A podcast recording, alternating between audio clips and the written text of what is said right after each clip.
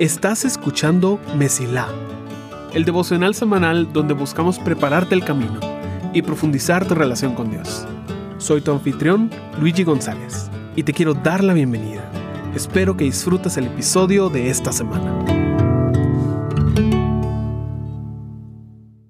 Bienvenidos a mayo.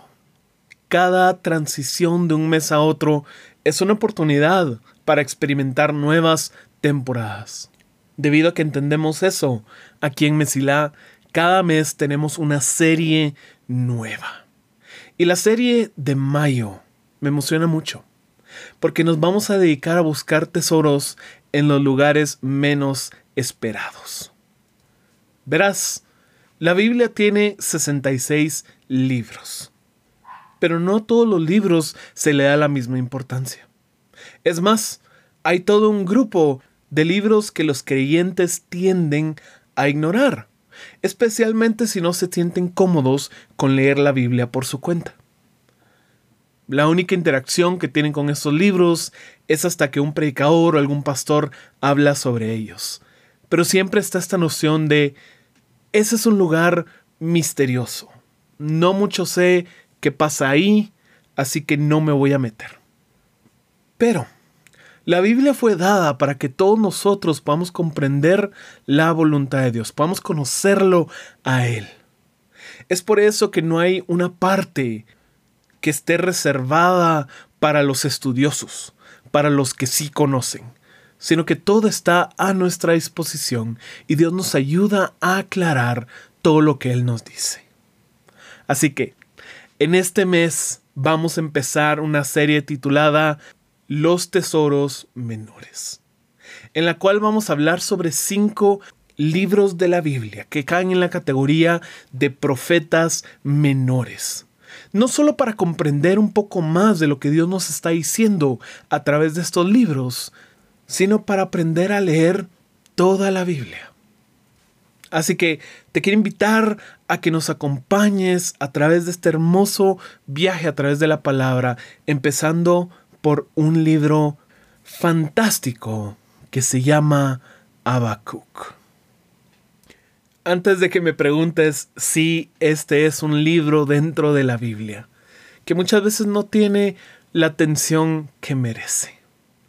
Si quieres encontrarlo, lo vas a encontrar en el Antiguo Testamento. En esta parte de la Biblia vas a encontrar los primeros cinco libros que son el Pentateuco, vas a encontrar una sección de libros históricos que nos cuentan sobre la historia y los movimientos políticos de la nación de Israel. Vas a encontrar libros de sabiduría, como por ejemplo Proverbios, o Salmos, o Job, o Eclesiastes. Luego vas a encontrar los profetas mayores.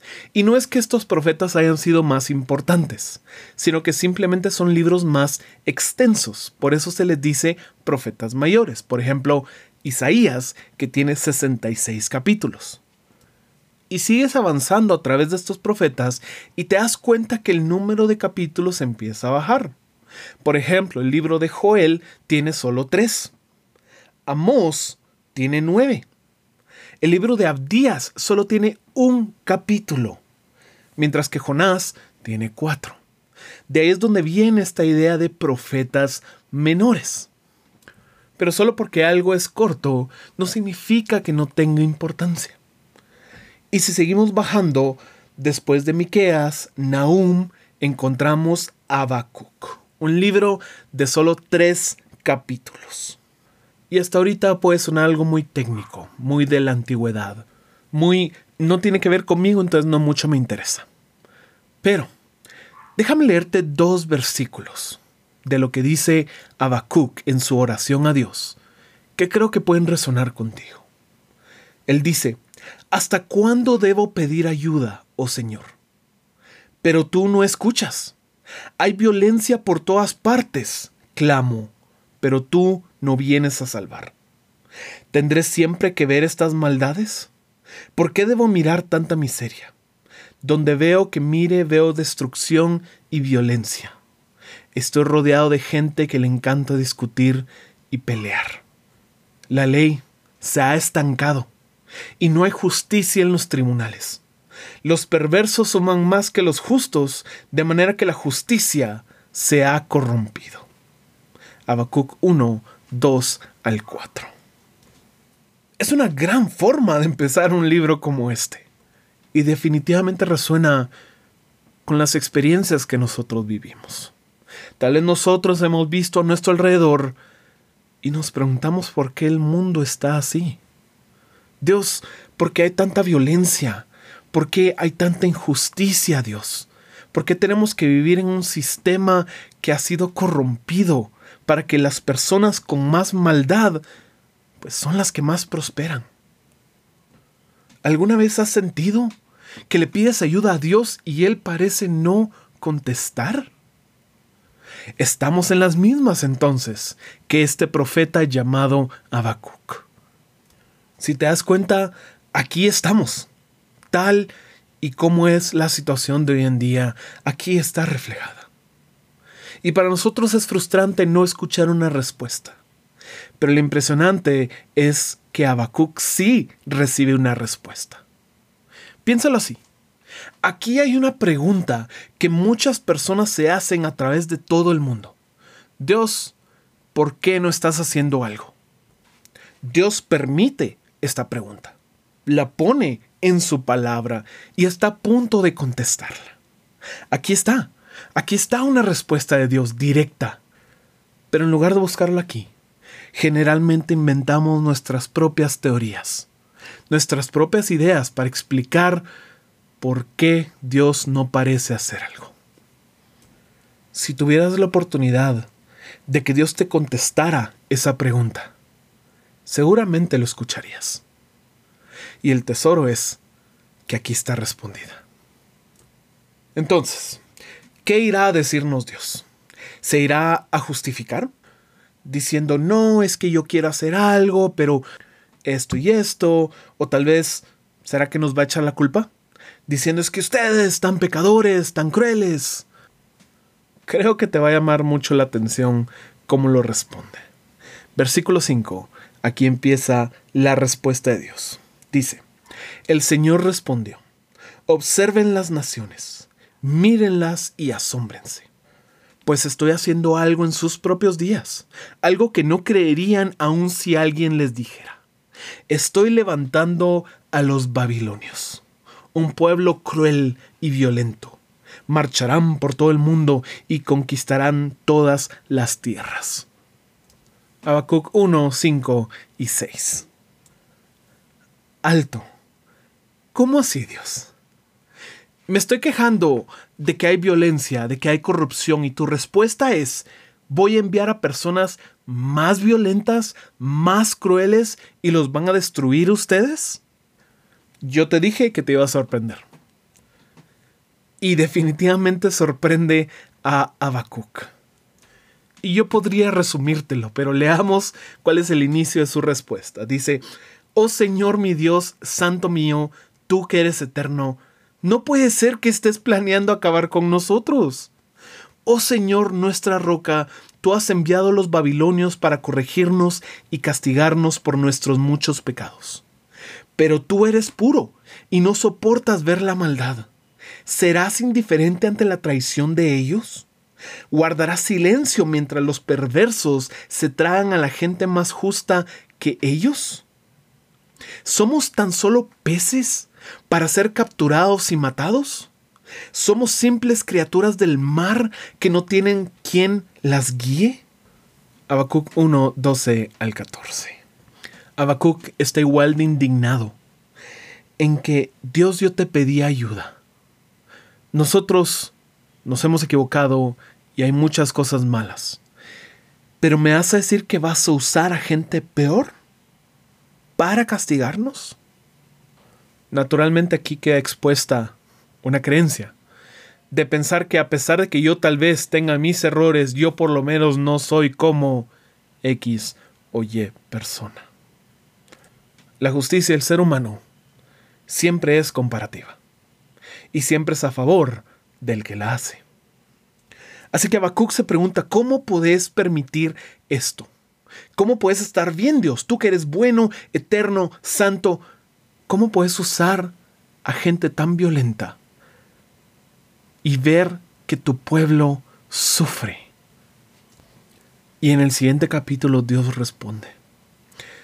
Versículo 2 empieza esta respuesta tan bella que leamos. Dice, entonces el Señor me dijo, escribe mi respuesta con claridad en tablas para que un corredor pueda llevar a otros el mensaje sin error. Esta visión es para un tiempo futuro. Describe el fin y éste se cumplirá. Aunque parezca que se demora en llegar, espera con paciencia, porque sin lugar a dudas sucederá no se tardará. Mira a los orgullosos. Confían en sí mismos y sus vidas están torcidas, pero el justo vivirá por su fidelidad a Dios. La riqueza es traicionera y los arrogantes nunca están tranquilos. Abren la boca tan grande como una tumba y como la muerte nunca están satisfechos. En su avaricia juntaron a muchas naciones y devoraron a muchos pueblos. Pronto sus cautivos se burlarán de ellos. Se mofarán diciendo que aflicción les espera, ladrones. Ahora tendrán su merecido. Se hicieron ricos por medios de la extorsión. Pero ¿cuánto tiempo puede durar esto? Habacuc 2, 2 al 6. La respuesta de Dios no es una excusa. No es un déjame explicarte por qué yo tengo la razón. Es una visión es un esto es lo que va a pasar. Sí, ahorita no parece que haya justicia. Y ahorita van a pasar por tiempos difíciles. Pero que yo utilice a personas malvadas no significa que yo esté de acuerdo con lo que ellos hacen. Porque a toda persona le vendrá un juicio. A toda persona que ha hecho su dinero de forma deshonesta a toda persona que ha abusado de otros y ha utilizado su poder para seguir adelante. A toda persona que ha creído que su capacidad, su inteligencia o cualquier otra cosa que tiene es la razón por su grandeza, toda persona caerá. Aquí es cuando Habacuc entiende algo poderoso. Él entiende que Dios está a punto de llevarlos por un tiempo difícil. Ellos van a pasar por un exilio de 70 años. Ellos van a perder el templo, el lugar en el cual todos ellos ponen sus esperanzas. Israel está a punto de perderlo todo. Habacuc sabe que esto viene. Habacuc sabe que vienen personas malvadas que Dios va a utilizar a pesar de que Él no está de acuerdo con sus métodos. Pero Habacuc también sabe de que todo esto es un proceso para que se cumpla la justicia de Dios.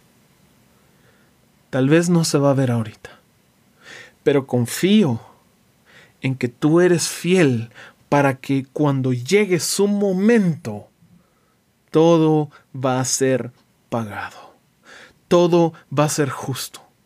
Todas las cosas por las cuales nosotros sufrimos van a ser recompensadas y todas las cosas en las cuales nosotros actuamos mal van a recibir su merecido.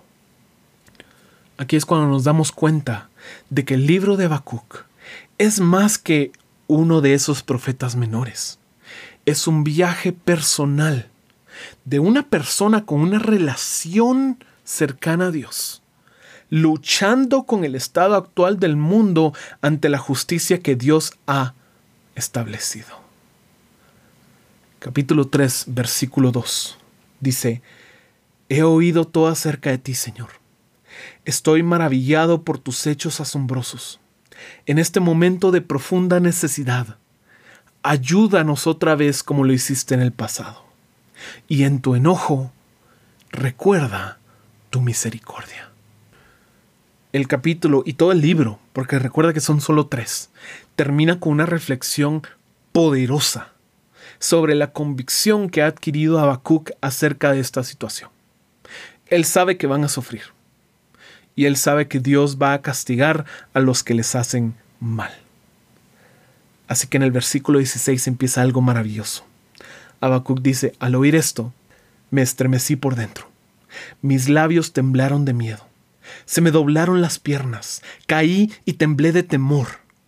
Esperaré en silencio el día venidero, cuando la catástrofe golpee al pueblo invasor. Aunque las higueras no florezcan y no haya uva en las vides, aunque se pierda la cosecha de oliva y los campos queden vacíos y no den fruto, aunque los rebaños mueran en los campos y los establos estén vacíos, aún así me alegraré en el Señor, me gozaré en el Dios de mi salvación. El Señor soberano es mi fuerza, Él me da pie firme como al venado, capaz de pisar sobre las alturas. Habacuc 3, 16 al 19. Y ese es el fin del libro. El fin de nuestro pequeño momento con este hombre que honestamente confrontó sus dudas, que honestamente llegó ante Dios a preguntar, Dios, ¿qué pasa? Y que recibió una respuesta. La Biblia no está para ser el Google de nuestras vidas mucho menos para ser el manual de lo que yo debería hacer en este momento, porque no se trata de nosotros. La Biblia está para presentarnos a Dios, cómo es Él, cómo Él transforma nuestras vidas y cómo vivimos en relación a Él. Así que, si en este momento tú estás viendo la injusticia, si en este momento estás viendo que el malvado se aprovecha del justo, de que en las cortes hay solo corrupción, de que el mundo parece ir al caos cada vez más, Habacuc nos recuerda de que es parte del proceso y que viene el día en el cual la justicia reinará por completo. Así que aferrémonos a esa esperanza porque es la esperanza que nos trajo Jesús. Y si vivimos tiempos difíciles, en que el campo no dé fruto, igual nos regocijaremos en el Dios de nuestra salvación. Deseo que aprendas a anclar tu esperanza en la visión que ha dado Dios para el futuro y que tu camino se mantenga siempre despejado. Gracias por escuchar si este episodio fue de bendición para ti, puedes ayudarnos a crecer al compartir el devocional en redes y enviándolo a las personas que sientes que necesitan escucharlo. Gracias por ser parte de Messi Lab.